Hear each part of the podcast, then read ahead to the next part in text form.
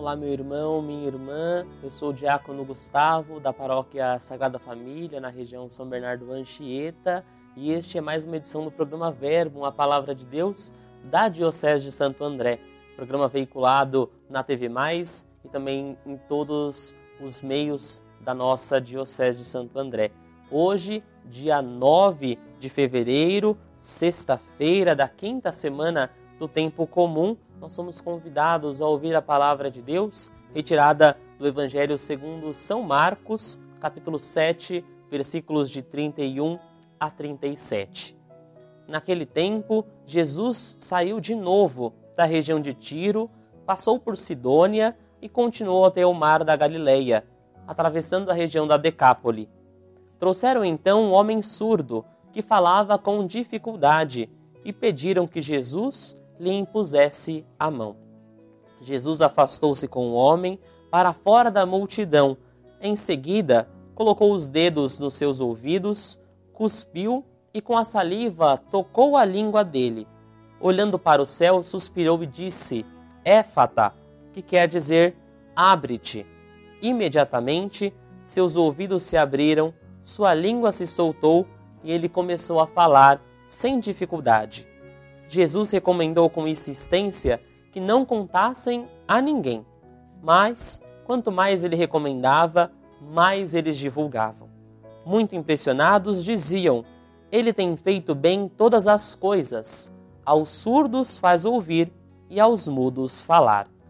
Palavra da salvação. Glória a vós, Senhor.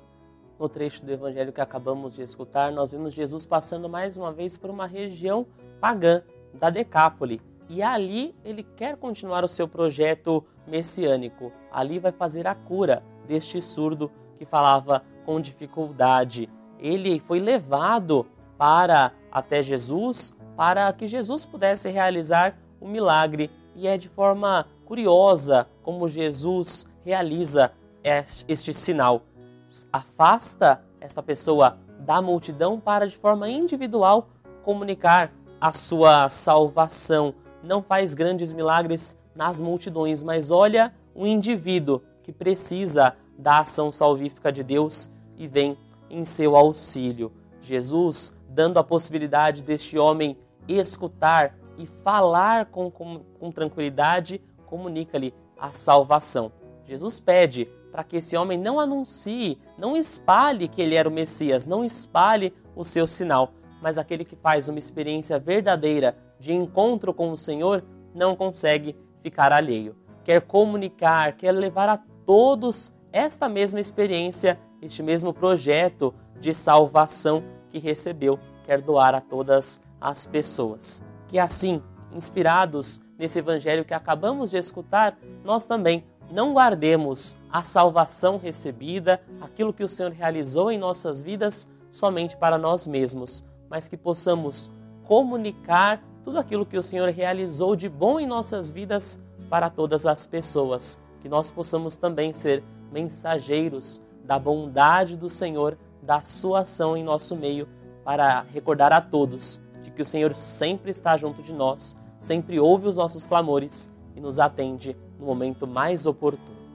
O Senhor esteja convosco, Ele está no meio de nós. Abençoe-vos o Deus Todo-Poderoso. Pai, o Filho e o Espírito Santo. Amém. Deus abençoe a todos. Um excelente dia.